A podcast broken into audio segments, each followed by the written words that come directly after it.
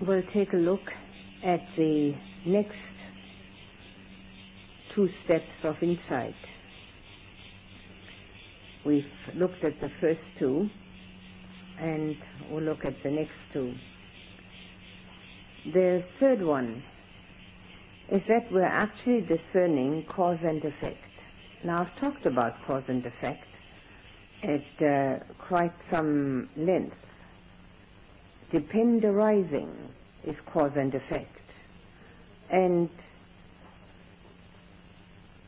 it is necessary that one sees that cause and effect in oneself. Particularly in order to gain access to transcendental dependent arising, to see the worldly dependent arising within oneself.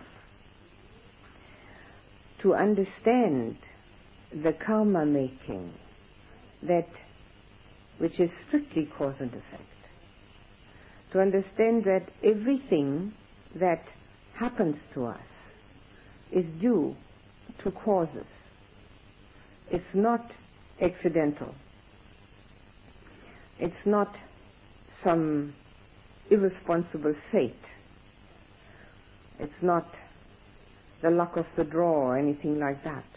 It's cause and effect.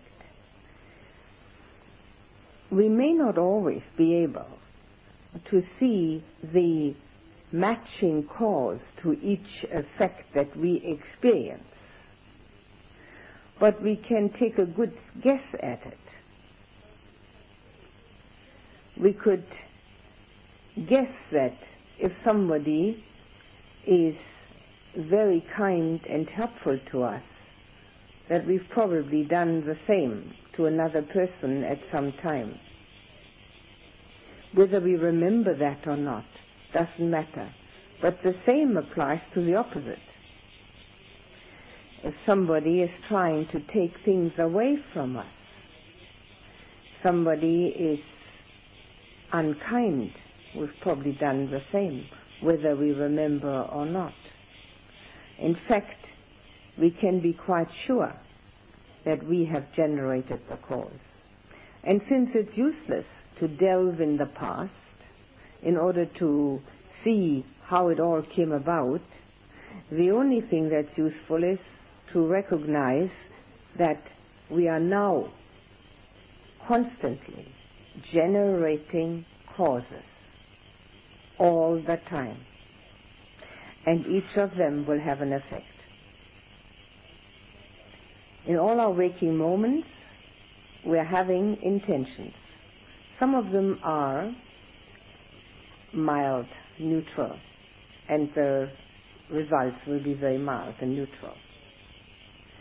Some of them are quite massive, the intention. Some are of a good and wholesome nature, and others are not. We need to recognize the fact that we ourselves are the only ones that can protect ourselves from unfortunate effects. We have to recognize the consistency of cause and effect, and it's not crime and punishment. It's totally impersonal. So that's one of the causes and effects that we can look at. The other two we have already discussed at great length, but we also need to take notice of the actual manifestation of them. The first one are the four components of mind. How each one is the cause for the next one. How our sense contacts are the causes for the feelings. And then the next effect is the naming and then the next, the reaction. If our feelings, namings, and reactions are very often negative, we've got to watch our sense contacts better. In fact,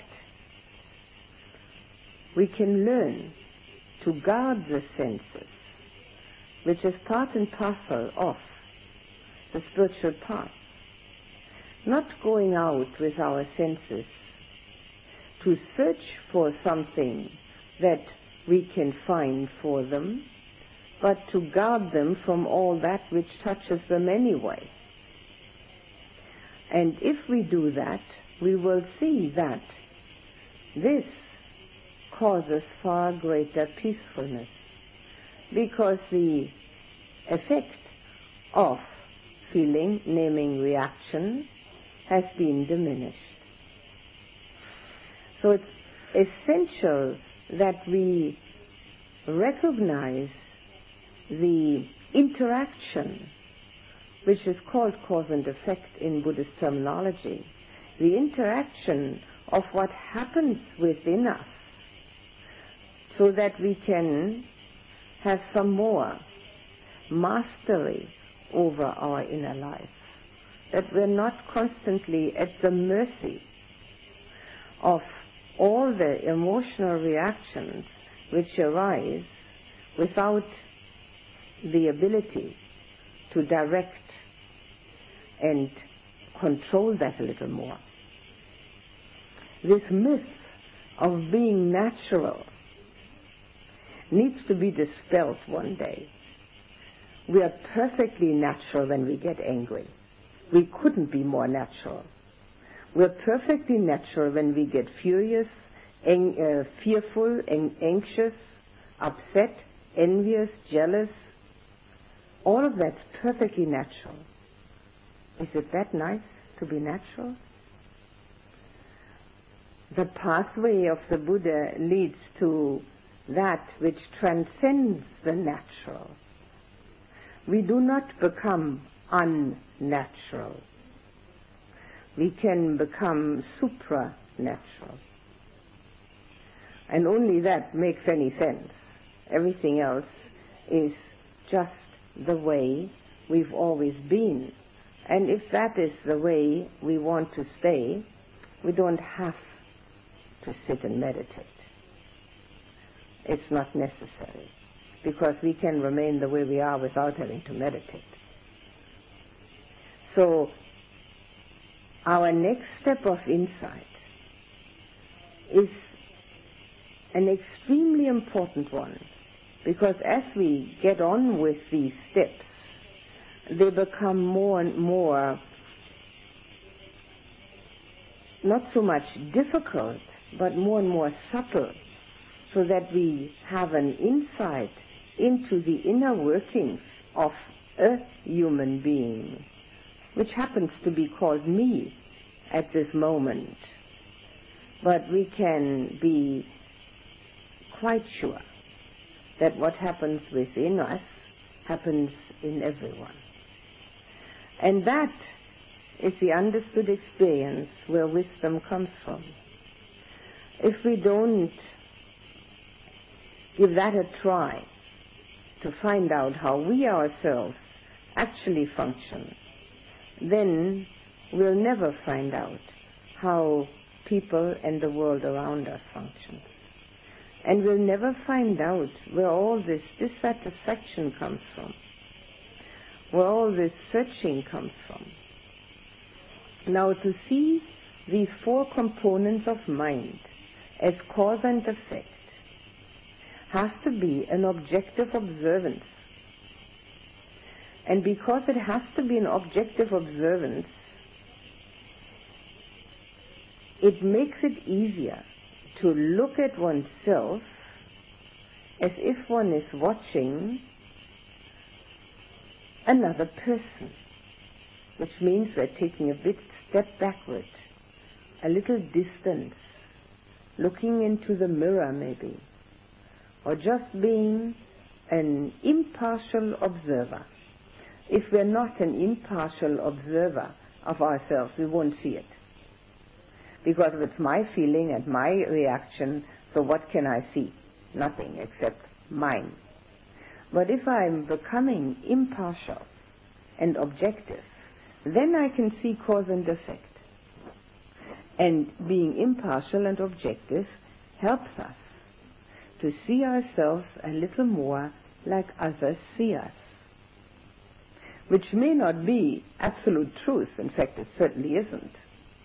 But it gives us a good inclination, in, in indication of what there is that is actually happening and not what we think ought to be happening or what we hope is happening. But if we look at ourselves as if we're looking into a mirror, it is more likely to be that we know what is really happening. And then we're not so surprised about the reactions that we might sometimes encounter. And it will make it much, much easier to use this, the foundations of mindfulness, which explain what is going on within. Now, we have talked about two foundations of mindfulness. The one about body movement and body action, which is one, and one about content of mind. The thinking, which is either wholesome or unwholesome, sometimes neutral, of course, and which needs to be substituted always with the wholesome if it is unwholesome. There are two other foundations of mindfulness which come into play here when we watch ourselves impartially, objectively. The first one is the feeling, mindfulness of feeling, and in this case it's strictly emotion. The mindfulness of the emotions that are arising, which are usually the reactions that we have. So if we can, by having an emotional reaction, step back and see the causes that have generated that emotional reaction, we begin to see these four components of mind. And eventually, as we see those four components of mind and no cause and effect, we may no longer be victim to the negative emotional reaction because we will see quite clearly it was nothing but a trigger which came through a sense contact. And we are quite impartial about it. We can use again the familiar formula, hopefully familiar by now, recognition, no blame, change. When we recognize the cause, which is the trigger, the sense contact, and then the pleasant or unpleasant feeling, and then the labeling according to whatever feeling we've had, and then the emotional reaction, because we're using mindfulness on the emotion and see the whole sequence happening by working backward, because we've passed the sequence by the time we've had an emotional reaction, but we can work backward and see it then, we will have taken a great step towards insight into the workings of a human being. One trigger after another. And if we choose to react, that's our own choice. But if we react because we can't help it, we are always the victim. And many people do feel like victims. Nobody needs to be a victim. A victim of what? A victim of our own reactions. So we are a victim to ourselves. This is a very impactful insight when we can see this quite clearly because we have seen all there is that is happening in the mind. And another thing that may arise at that time, if we are impartial enough and objective enough, we may actually see that none of that belongs to anyone. It's just happening. Now, if that is seen at that time, it leads us actually to the next step of insight.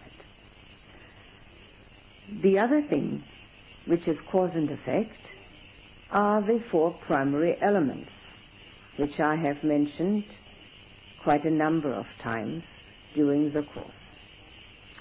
And I will repeat, as I've said already and have said to several of you in the interviews, try to notice, particularly earth and air. Those two are particularly easy. Try to notice them as you stand outside, standing still, feeling the solidity and hardness of your feet on the ground so that earth element is touching earth element.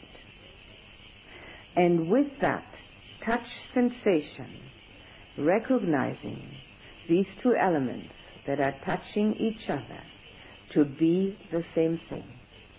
And as they are the same thing, extend yourself out into earth and further and further so that the separation and isolation of your personal identity is somewhat minimized, that there's a breakthrough which gives them an opening to a universal feeling, to a totality feeling, which may result in feeling quite embedded in everything that is of earth element around us. Everything that is materiality contains earth element. So there are the trees here, there are houses, there are other people. If you extend your own earth element into that which is around you, and then that which you know to be there, because you know that the whole planet, except for the oceans, is covered with earth, then there is not so much of that identity feeling which makes one feel so important, so much the center of the universe, so much wanting to have protection where it can't be had, so fearful, so much anxiety. If everything around me is all the same as me, what could possibly be hurtful? Who can hurt that which is the same as what itself it is? So the air element has the same indication. The breath going into the air around us and air everywhere.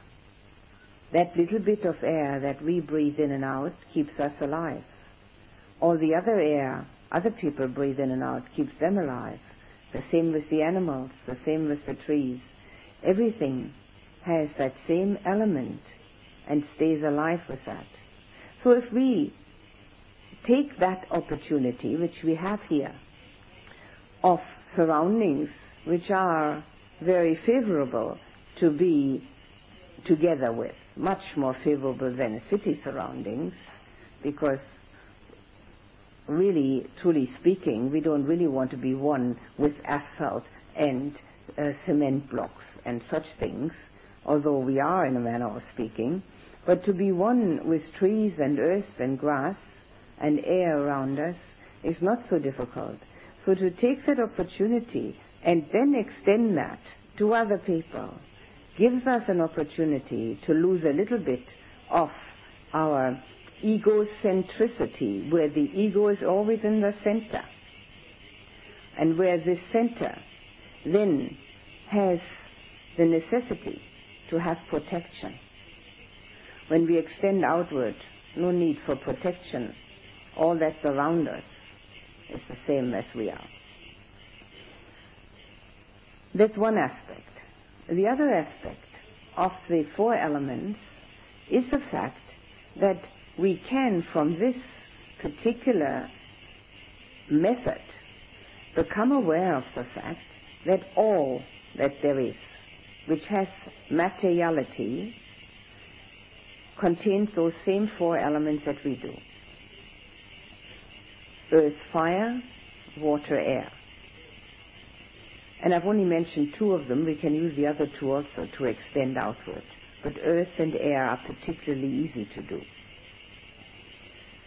And as we see that these four elements come together in different proportions, but always coming together in order to make something which is materiality, body,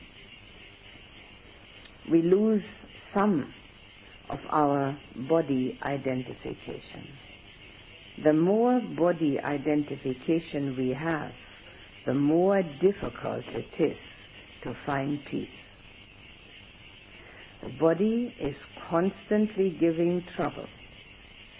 Little bit trouble, little more, more desires, less desires, little bit dis-ease, a lot of it, has always trouble. The less identification we have with this thing, the happier we are. It always has the opportunity to fall sick and to die. It has innumerable opportunities for that. And because of this identification with it, if we have that to an enormous extent and have the underlying knowledge that this can at any time fall sick or die, the anxiety and the fear is never removed. It's always there whether we know about it or not. We have constantly have it. And because of this constant anxiety and fearfulness, restlessness is there. Restlessness of the body, which is of course generated in the mind because the mind knows about all this. Whether it admits it or not doesn't matter. So if we can see that we are no better, no worse than the next tree, what a relief. The tree doesn't seem to worry about much. It's just standing there, isn't it? In fact, it's very useful. It breathes for us, it gives shade, it um, has um, it keeps the soil together. Some of them have fruit. So it's extremely useful but doesn't seem to worry much, does it? And we're nothing else. We're nothing other than the earth itself. The earth itself feeds us. The earth itself is within us because it grows what we need to eat in order to stay alive. So if we can see the four elements within us with clarity, we can see that they are the cause for this body. And as we can look outside into nature, where the same four elements are visible for us, and we can see the decay in nature, and there are dead trees and live trees, and dead leaves and live leaves. There are all sorts of in-between states and if we can see that and know that we're nothing else, some of our anxiety, some of our fearfulness that this body may deteriorate and vanish will go. And the truth of the matter is that we think we don't worry about deterioration, decay, and disease and death. But just let it happen. And who's the first one to try to alleviate it and to do something about it? And to have no other idea anymore except to get the body back in order. So it is one of our great stumbling blocks, this identification with the body.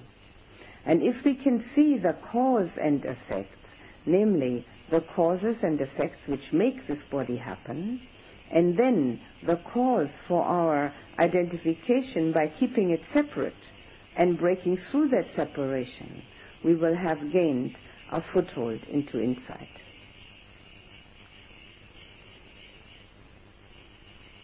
The Buddha said Not that the body has cancer, but that the body is a cancer. There's always something that's wrong with it. Check it out and see if it's true. Don't believe it and don't disbelieve it. Just check it out. And just imagine for one second only that you could be sitting here meditating without a body. Wouldn't that be a relief? And just imagine that there wasn't any body that needs to be fed and that needs to use the toilets. Wouldn't that be a relief? As constant business with this body. This explanation of the Buddha is not designed to dislike the body. It's designed to find a middle way, a balance between this constant care and identification with the body to see it objectively, to see it from a distance, so to say, as if we're looking at it from over here and then looking at it over there and seeing, aha, what is all this? It's well worth trying because it gives a different perspective. And that's what we need, a different perspective. Actually, one could probably say, quite truthfully, that insight is a different perspective. Because nothing of what the Buddha said and what I'm saying is entirely foreign to us. It's just a totally different perspective. The next step of insight goes further and deeper, like it is, of course, obvious with any progression.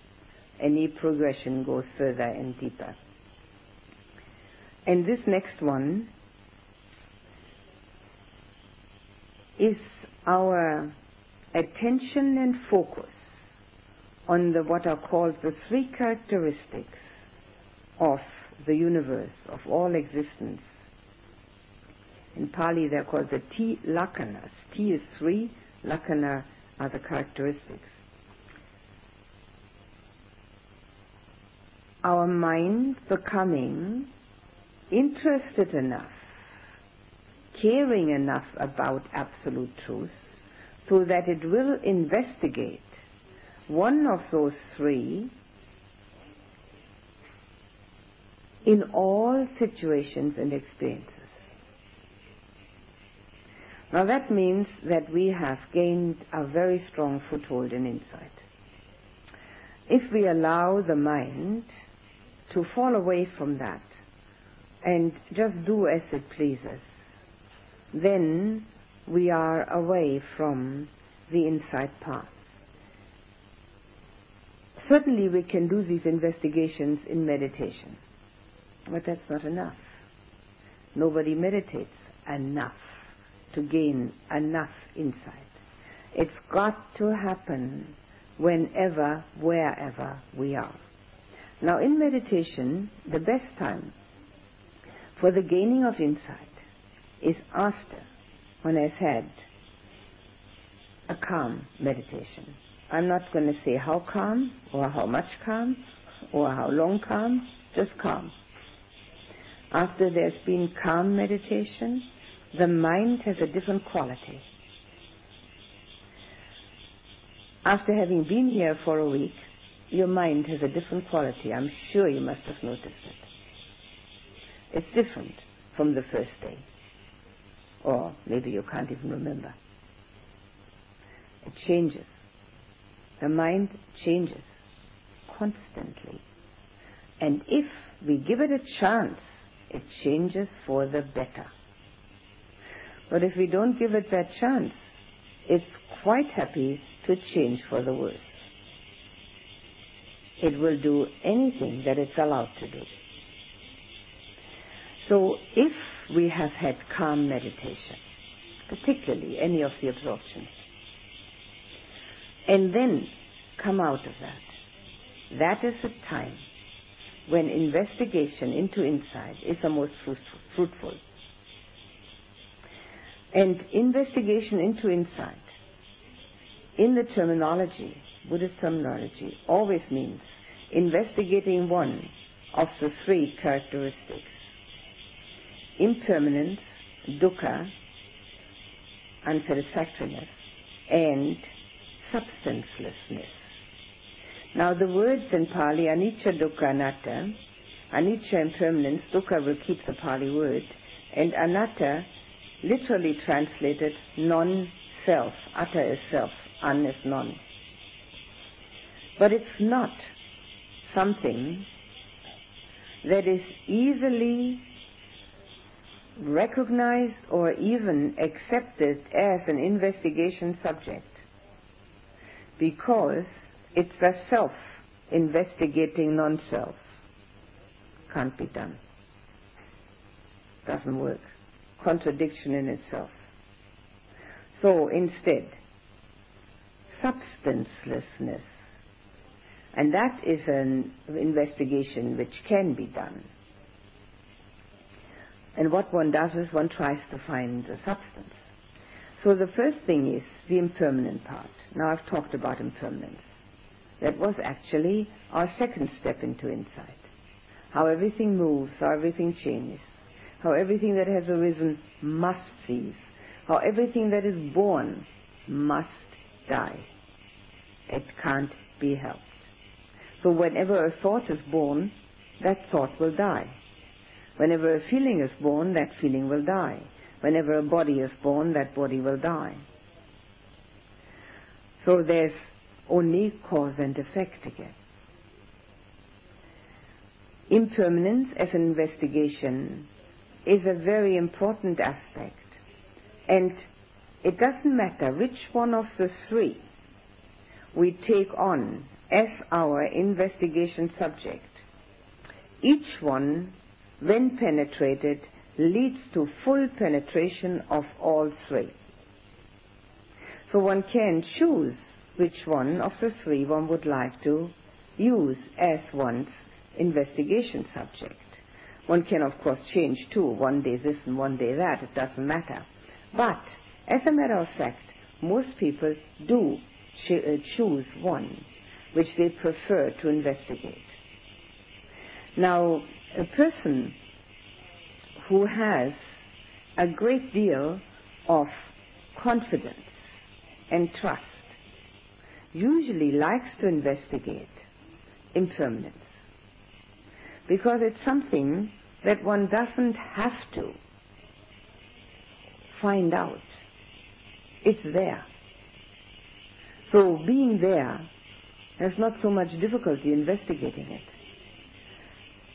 Believing it is useless. Investigating it is the way to insight. A person who has a great deal of concentration usually likes dukkha. Because even with great concentra- concentration, one can see that the best of meditation states is still dukkha. It comes and it goes. That's very interesting. And a person who has a very analytical mind likes to analyze, usually likes to investigate substancelessness. And the last one, substancelessness, is a one I haven't explained yet. And it will come up again and again. The other two we have talked about. And I've done, gone into great detail about dukkha and also about impermanence. All three are totally intermeshed. That which is impermanent cannot be fully satisfying. And that which is impermanent cannot have a solid substance because it's constantly coming and going. So the investigation of this non-self, this substancelessness, and I'm deliberately avoiding the word emptiness because it leads to unending confusion, and we'll come later on, we'll come to the word too. This is substancelessness, needs to be investigated within oneself. Where's the substance? where is the thing that can really and truly be proven to be me? And with that investigation, we again need to use mind and body. What else is there? We've got mind and body. And then, of course, if we are fortunate enough, we already have some elevated consciousness in our meditation. So that's also mind, of course, only a higher state of mind. So going back to mind and body. So where's the substance in the body? Is it the earth element? Is that the substance? Is it going to remain? Is it impermanent or is it permanent? Do we have this thing forever? Can we say that this remains the way it is from now on, forever after? Obviously not. When I told you to take the body apart in its bits and pieces, what did you find? Did you find anybody in there? Was there somebody sitting in, in there saying, hello, here I am, that's me? Nobody there. Quite empty, wasn't it? No connection, nothing, just bits and pieces. So that takes care of the body. It doesn't though. It still feels as if this was me. That's why one has to do it again, and again, and again. It's not the first time that one opens this up, takes the bits and pieces out and says, oh yeah, of course, sure, nobody there. And then what? And then one uh, scratches oneself on a branch and then, oh dear, I must quickly put something on there. It's very unpleasant. It could even get infected. I have to find something to put on there. Who's that? Me? A bit of skin, wasn't it? No, it's me all of a sudden again. So, again and again, the same investigation. And then, of course, we have this most insidious me, the one which is most persistent and that's the observer, the one who knows all this. Now that must be me. Because who's knowing all this? And this investigation must lead to the inquiry, well, where is this observer when we fall asleep? Obviously, this observer isn't there then. So what happened? The observer died and then gets born again next morning, or what happened to this observer? What happens to the observer when we are totally unobservant? What happens to the observer when it is completely changing the observation all the time? At one moment there is an observation and the next moment there's a different one. So we have so many observers. That's all very well and very interesting, but it's got to be done by oneself. So the investigation into the non-self or into the substancelessness actually boils down to the fact that we have to investigate whether there is any essence, whether there is any substance, whether there is actually a self we can prove to be there. So we can't look for that which doesn't exist. We can only look for that which we believe to exist and then find out whether the belief is correct.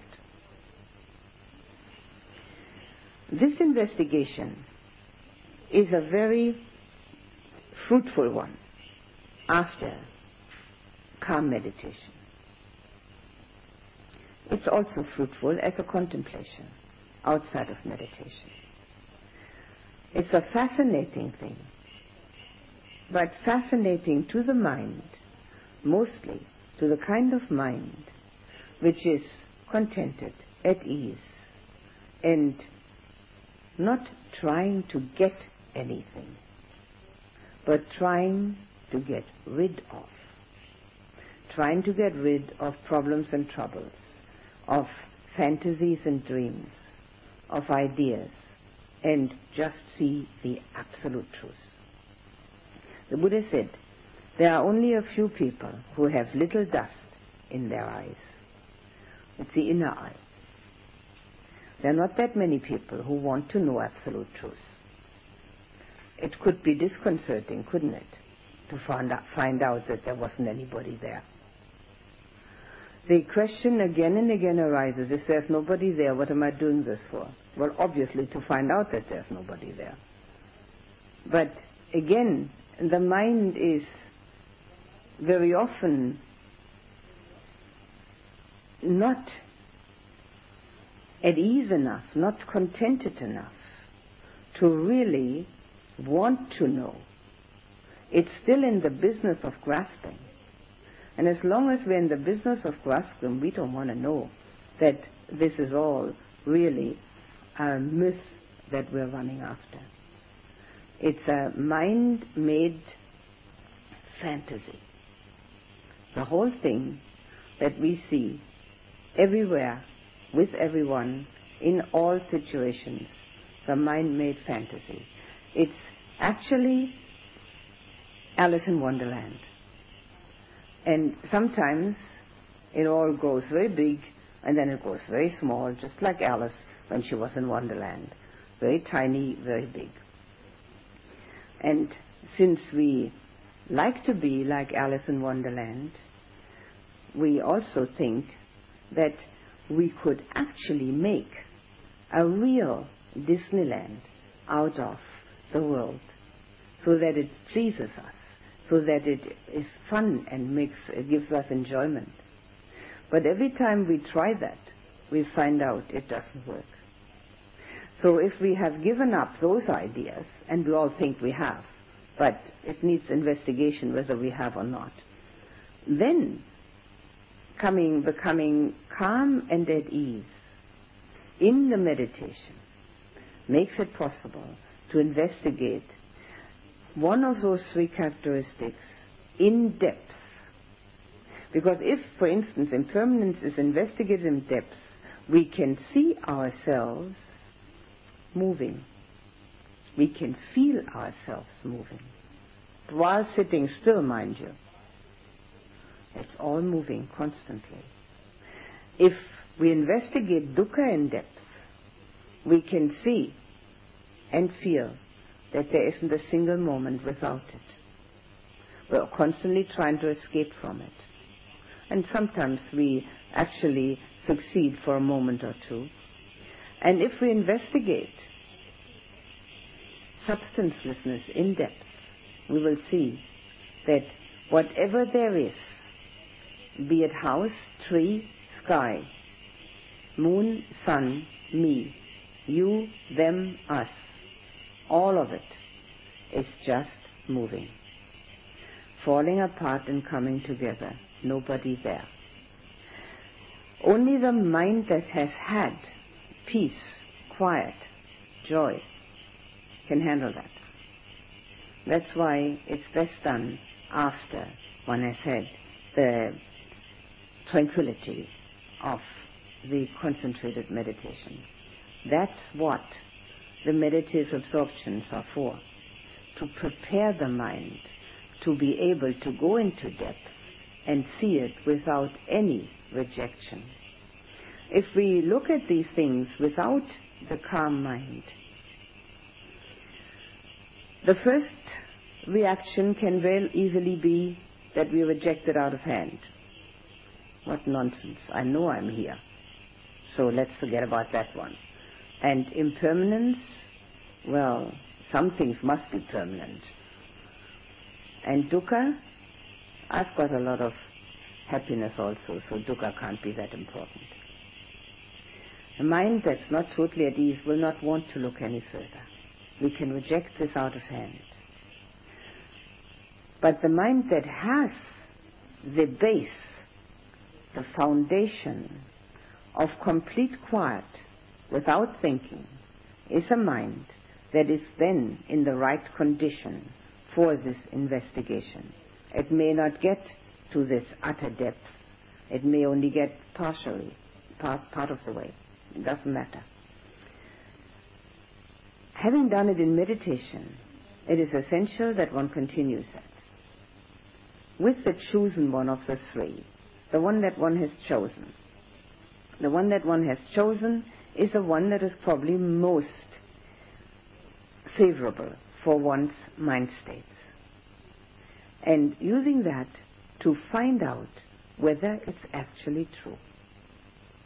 Investigating again and again, seeing whether it holds true for everything. Having seen it and accepted it is an enormous relief from a burden because only as long as we think that everything is solid, that there is something permanent about us, that we are supposed to be happy and are only unhappy because we are not so clever. We are supposed to have something that is really um, an essence. Only that long, as long as we believe all that, are we searching for the pot of gold at the end of the rainbow, which, as you know, cannot be found. So we are constantly engaged in a difficult task which does not bring any results at all except anxiety. So to see absolute truth, it certainly can. it can come to you in the space of a couple of minutes. It's like this. If you plant, for instance, let's say carrot seeds in your garden, well, you get carrots in about four weeks, huh? If you plant the seed for an oak tree, it's going to take more than a lifetime. Many, maybe two or three lifetimes until you get a real oak tree there. So we usually plant carrot seeds in our lives. They're usually small, small things that we do, even smaller than carrot seeds. So we get the results pretty quickly. The big ones, they take a long time. But for instance, if um, one has given a person a present, one can have the result of that immediately, namely the happiness of having given something. So that's an immediate result. And if one, for instance, tells a lie, that result may come within half an hour because somebody has found out. It's very, uh, those small things come back quite quickly. Yes. Even less than two hours.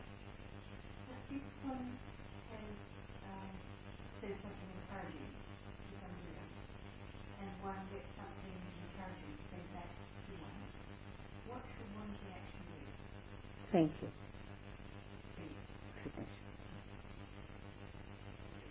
If, uh, if somebody says something encouraging to one, you can say thank you to that person. Whether it's a direct resultant of that what you said earlier to somebody else, that's conjecture. It may or may not be. You know, we can't see the exact um, causes and effects that belong together, but we can see that good karma has good effects and bad karma has bad effects. That we can see. But the ones that belong together, exactly that we can't see. So if somebody says something nice, say thank you. That's all. Anything else? Yes?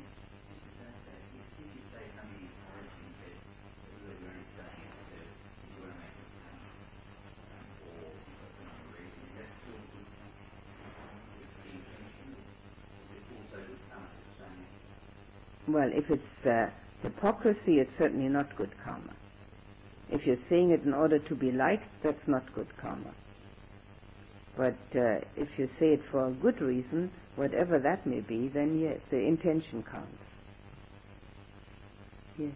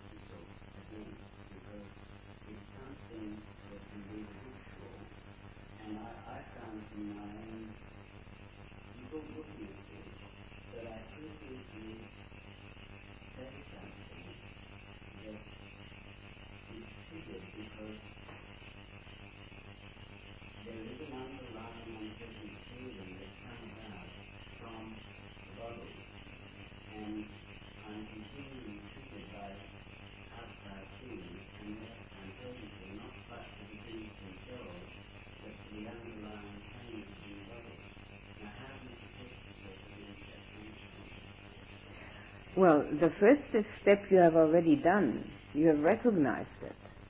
That recognition is already a great step into insight. Most people wouldn't even know.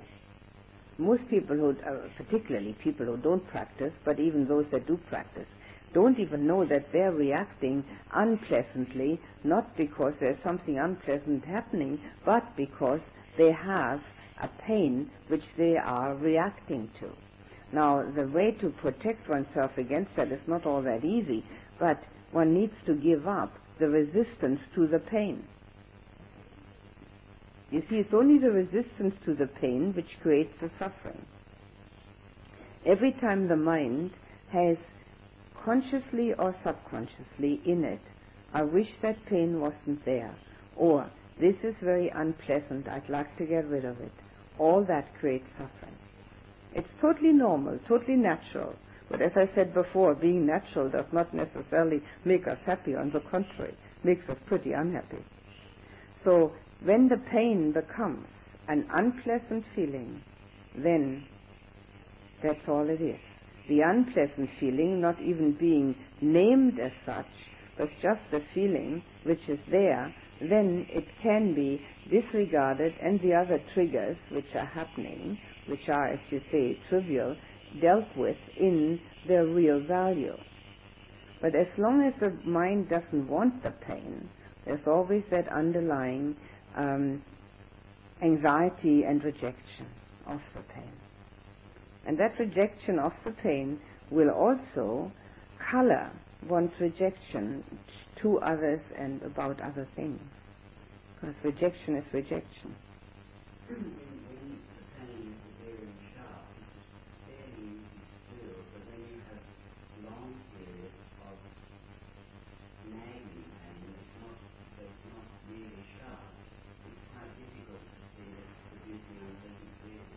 Oh, very. It's extremely difficult. To deal with pain is extremely difficult. It's a um, highly developed state of mind that can deal with pain in a totally fruitful manner. You see, the Buddha said like this. He said, the unenlightened person has two um, doubts that um, hit them.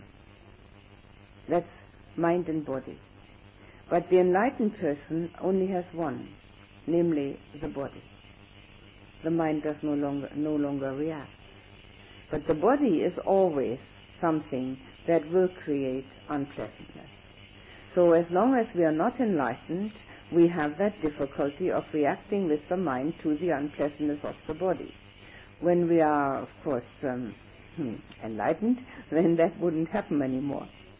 And any stage in between the non-enlightened state and the enlightened state where we gain little more insight will help us to reduce the reaction to the bodily un- uh, displeasure.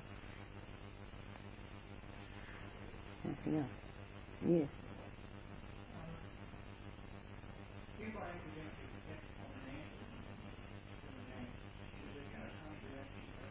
No, if it's accidental, it has no intention.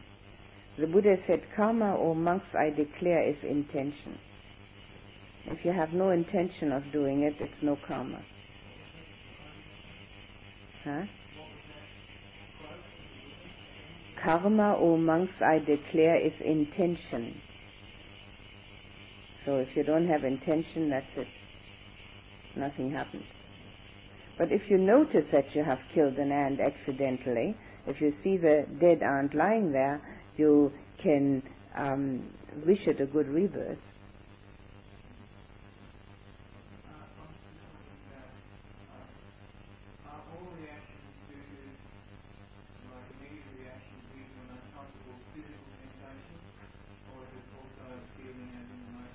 Sure. Both. No physical sensation can be one trigger, the unpleasant emotion can be the other. And the unpleasant emotion, which results in an unpleasant mental state, has been triggered by some sense contact. So if you see cause and effect, you will see what you can guard yourself against. This is another point. Um, if we can see what triggers us off again and again, we can also guard ourselves, our, our senses, against those triggers. That's another important aspect of guarding the senses. Because not everybody gets triggered by the same things. Yes, yes.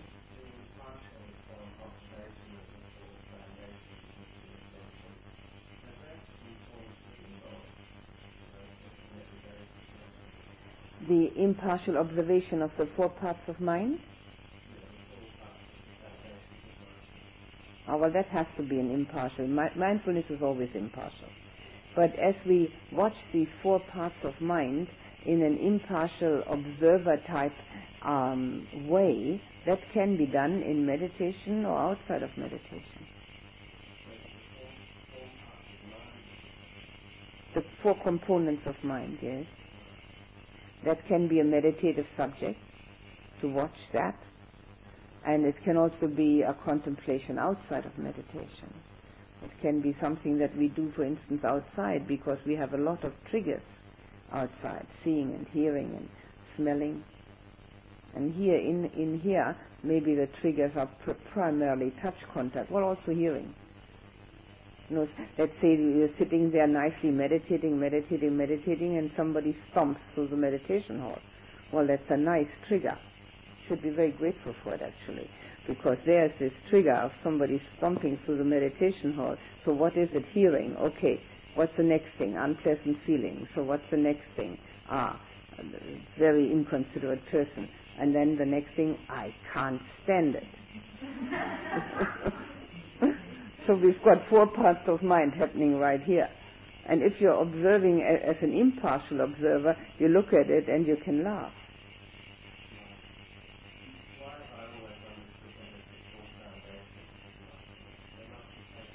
Not at all. Not at all. Something entirely different. The only thing they have in common is the number four.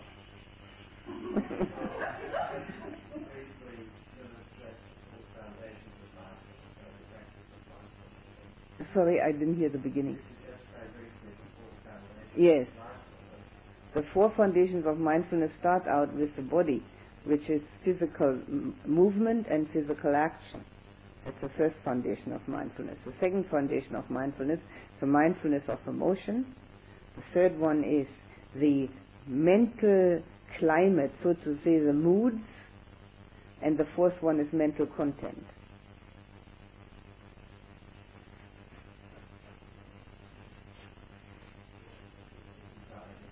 Yes, it is. But uh, there's uh, oodles of books written about that one.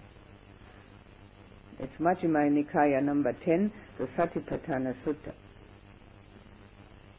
So these foundations of mindfulness are the four aspects of ourselves, and I have talked about two in detail, namely bodily function, uh, bodily movement and bodily action, and mental content. Those two I've talked about in detail. Um, and they are the, the thing that we watch in ourselves. But the four parts of mind are the four aggregates, the four components out of five. The fifth one's the body. So the four aggregates of mind, the four components of mind, which is a much more refined state of watching and gaining insight.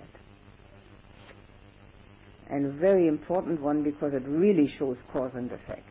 But in order to do it, you have to have mindfulness. In order to do any of this, one has to have mindfulness. The word recognition actually implies mindfulness. Because we don't recognize anything without mindfulness, huh?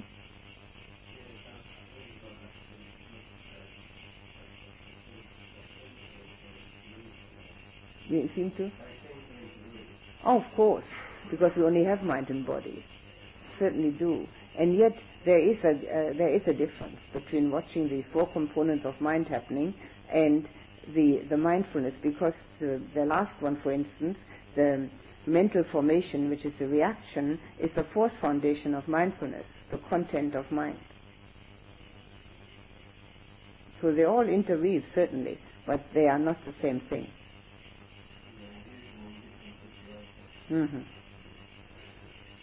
And mindfulness as such is, as such is not as penetrating as watching the four, four parts of mind. Oh, everyday situation, mindfulness is fine, but in a meditative situation, the four parts of mind are very important because it shows us to be what uh, to be something entirely different from what we think we are. We think we are in control of our mind. We think we are free agents. We think we are uh, free to choose. We're not. We're reactors. That's an interesting aspect.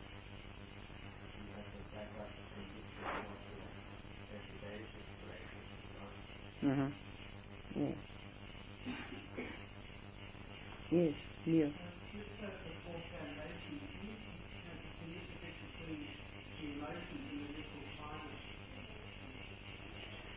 An emotion is uh, something that is, full blown. You know already when you know when you're angry, and you know when you're when you're loving and compassionate, and uh, you also know when you worry and you're fearful. But the mental states, that's the, the third one, the mental state, that isn't a full blown reaction yet. That's just a mental state. If you can catch that, if you can catch the mental state, let's say you catch the mental state of irritation, you don't have to become irritated. You catch it, you say, aha, mental state of irritation, or whatever you want to say, and you drop it or you substitute it. So when you catch the mental state, it doesn't have to become the mental content. Because the mental content is already the whole reaction. Can you see the difference? Okay, good. Yes.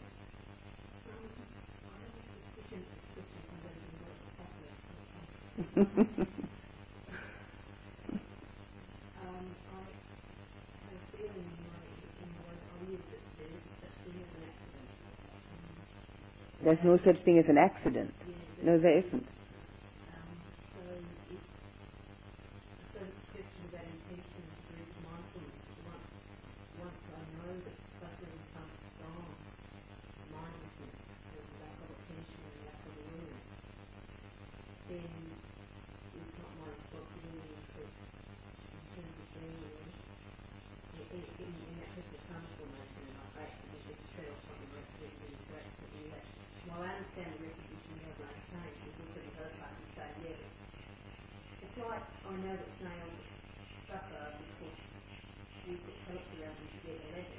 Mm. And I mean, you just think that they really, they suffer. I mean, it was a copyright to you to know that, that they suffer because they go to the pellets because snails don't eat anything. And they always put the pellets where they all suffer. And so losing rabbits, I'm actually in that chain that's causing suffering. Mm. Yes. Well, the thing, the first thing you have to remember is, as long as we have a body, we are going to um, create suffering for other bodies, no matter what we do. Because even within us, there are bacteria and bacillus which we have to kill in order not to be killed by them. We can go that far. And then you take your responsibility back down from that. There was a huge controversy in Sri Lanka, which is a Buddhist country where the state religion is Buddhism, whether one should kill the malaria breeding mosquitoes or not. Well, luckily they killed them. Well, big controversy. One lot of the people, and the monks, said, no, no, you can't kill. And the other lot said, yes, but we're going to be killed. So they killed them to the best of their ability. So you can take that into any length and discuss it till the naya, cows come home. and you'll never get anywhere with it.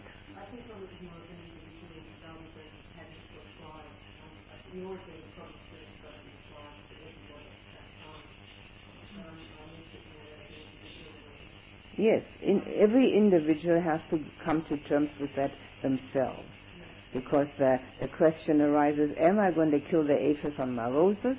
And am I going to kill the fleas in the in the blanket or in the cat?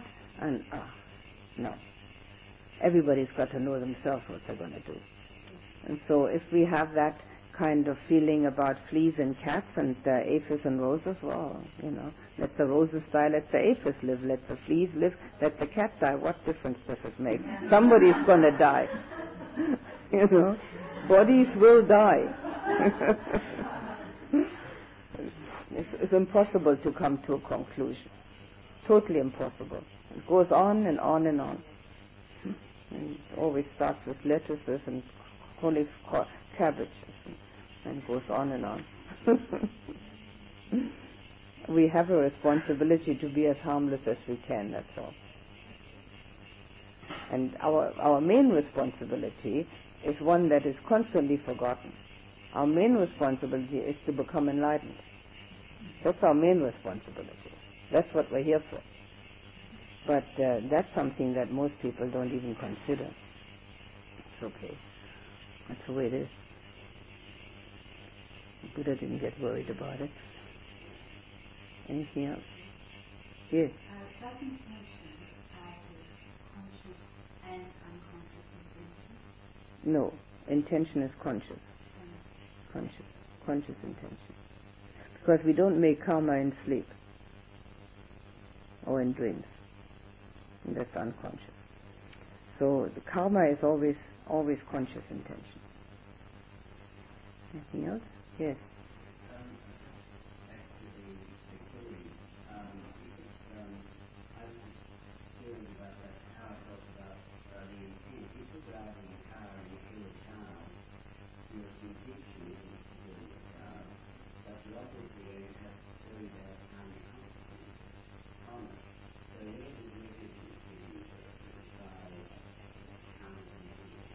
Well, if it's negligence, of course, you're going to be punished by law for that one. It's not going to be murder. Murder is intention. So it's going to be something else, isn't it? Negligence, manslaughter, whatever else it may be. So, in this case, law, the law takes care of that one.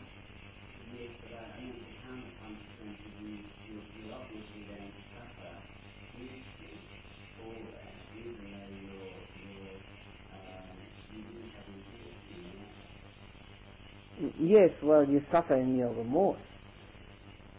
That's the most thing. I mean, that's uh, uh, the remorse that that a person would have is the greatest suffering. You know. But then, what do people do when they go to war? They're allowed to kill.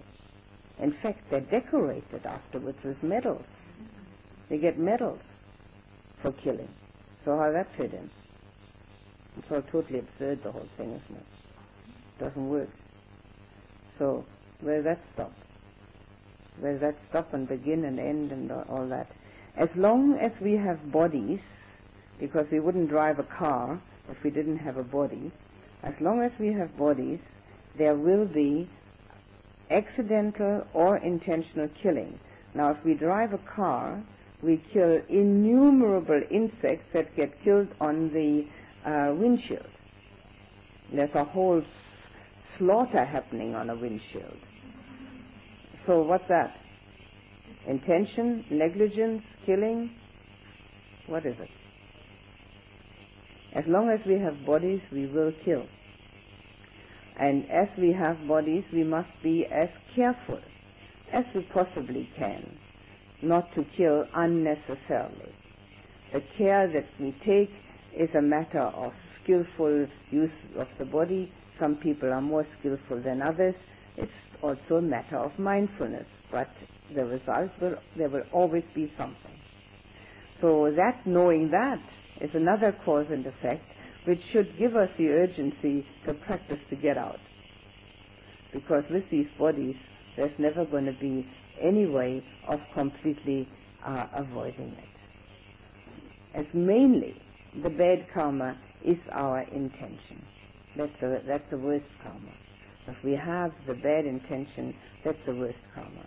The other thing, of course, when we have remorse for having been unskillful, sure, that's another thing. But that's the way we live. It happens all the time. Yes.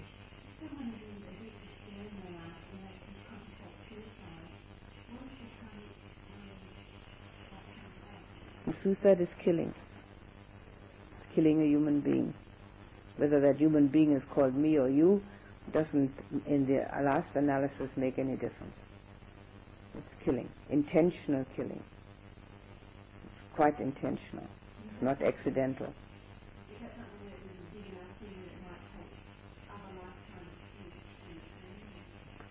Who knows? That's not going to get us enlightened. it's not a good thing to do to kill, especially as the intention behind it. No, it's a very poor thing to do, and it's always done by a mind which doesn't uh, see clearly.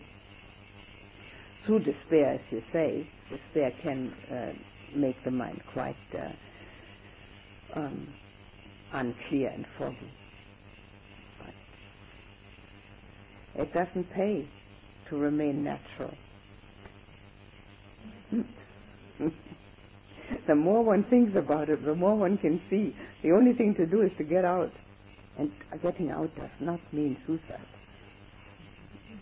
Getting out means getting enlightened. okay. Yes.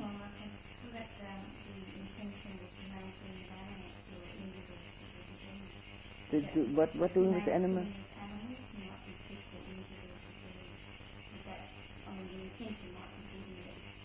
Mm, yes, it's both. It's good and bad.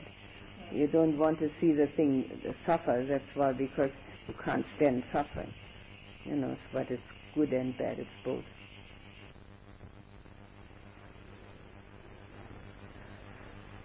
Please put the attention on the breath for just a few moments.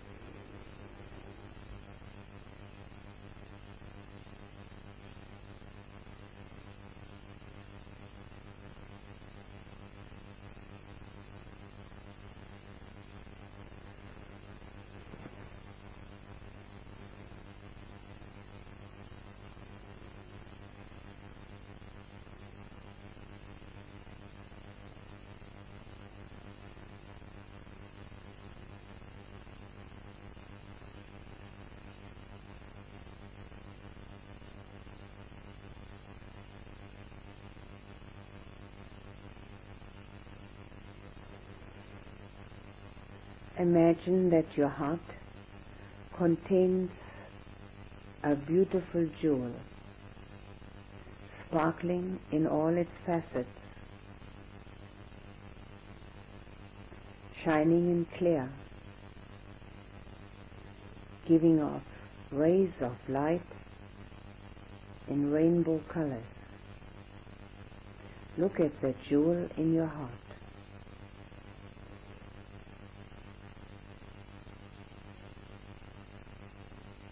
Have joy from seeing that beautiful jewel in your heart.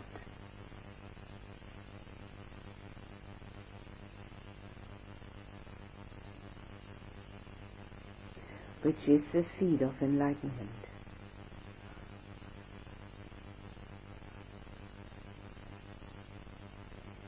It lives in your heart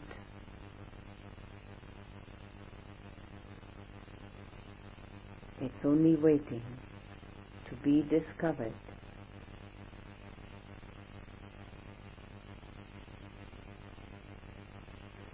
So that it can shine forth in all its wonder.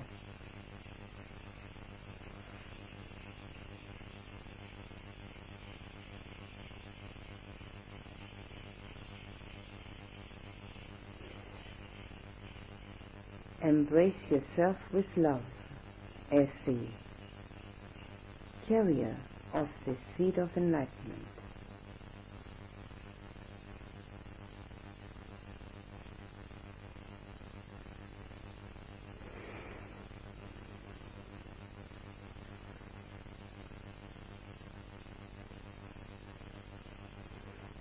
Now become aware of that same jewel, same seed of enlightenment within the heart of the person sitting nearest you.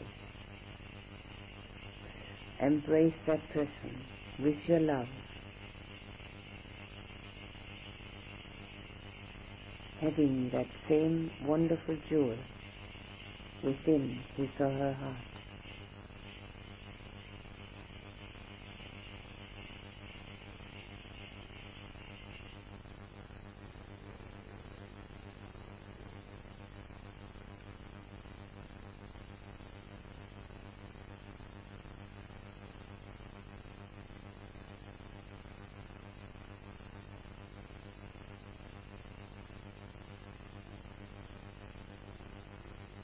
Now see that shining crystal clear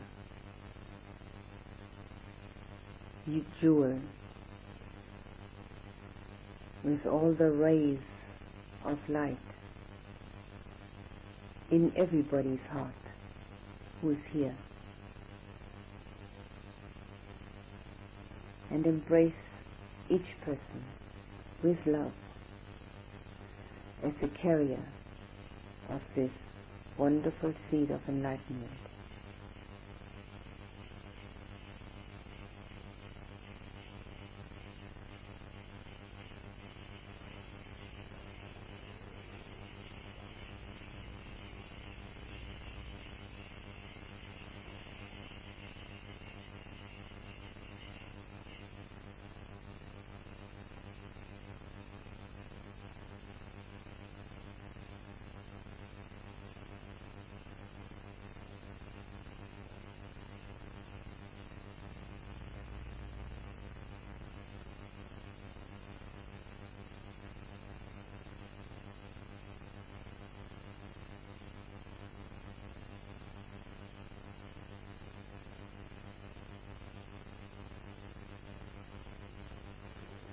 Think of your parents,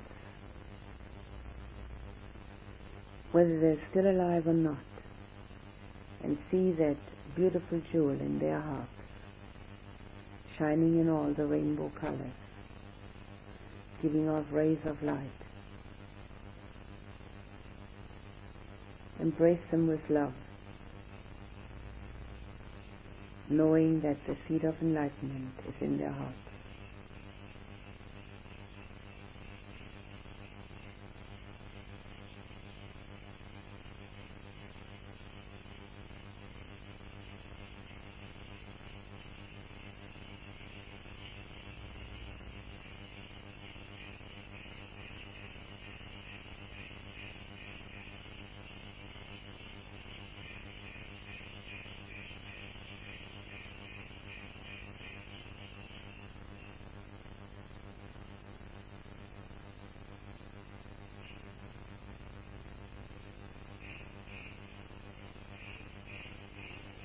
And think of those people who are nearest and dearest to you and recognize that beautiful jewel in their hearts,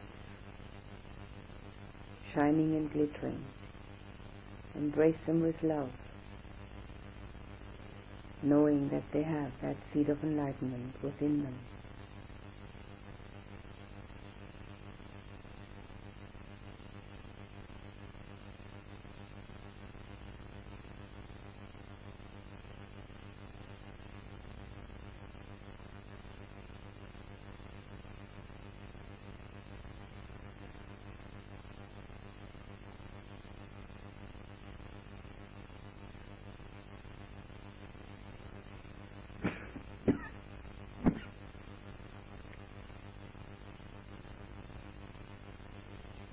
Think of all your friends. Let them arise before your mind's eye and see that wonderful jewel in their hearts, crystal clear. Many facets that are shining, giving off rays of light.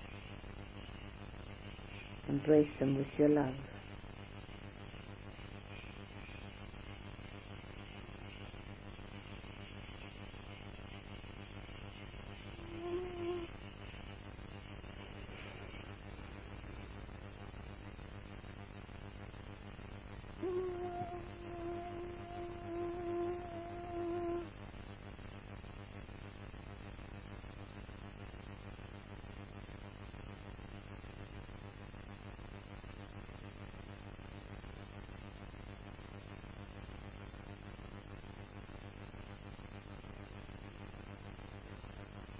Think of the people you know, acquaintances, people at work, relations, anyone you can think of, all carrying the same jewel within their hearts, just waiting to be discovered, giving off a beautiful light.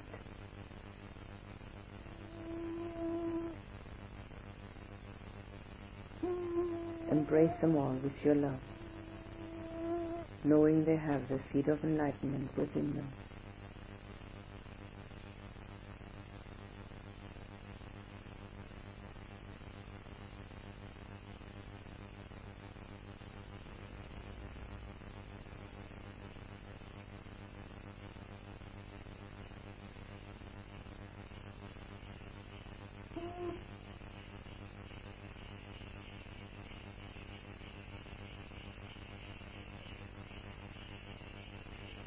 Think of anyone whom you find difficult and recognize that same beautiful jewel in that person's heart, waiting to be uncovered,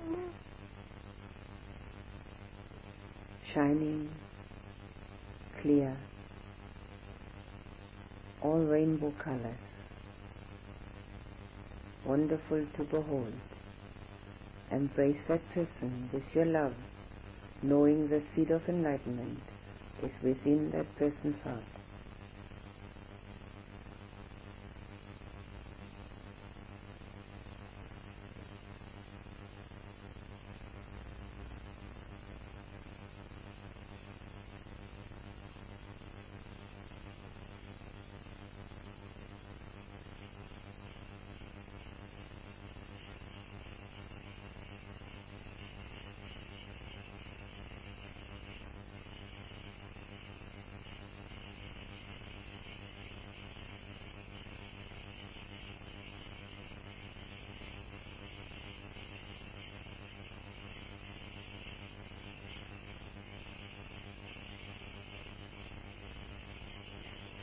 Think of people near and far, those around here, further afield, wherever you can think that people can be found, and see that beautiful jewel in each person's heart,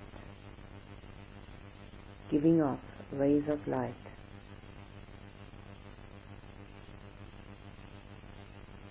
And let your loving compassion flow to all these people who all have the seed of enlightenment within, just waiting to be uncovered.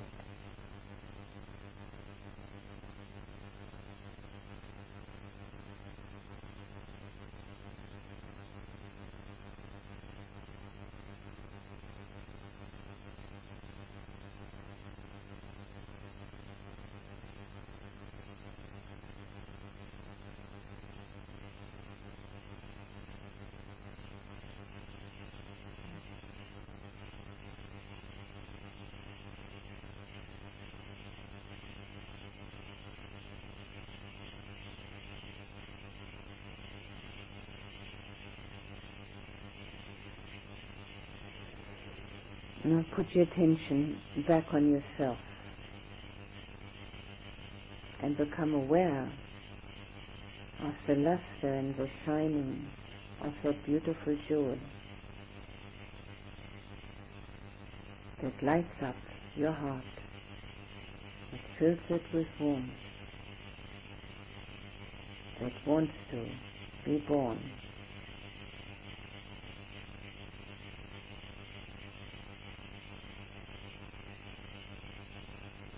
Love and appreciate yourself with the seed of enlightenment within.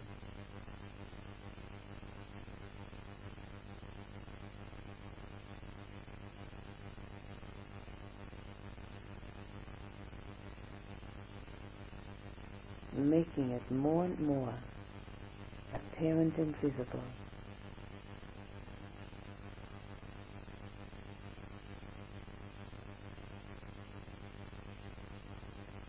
Love that jewel and love the heart that carries it and the person that has that heart.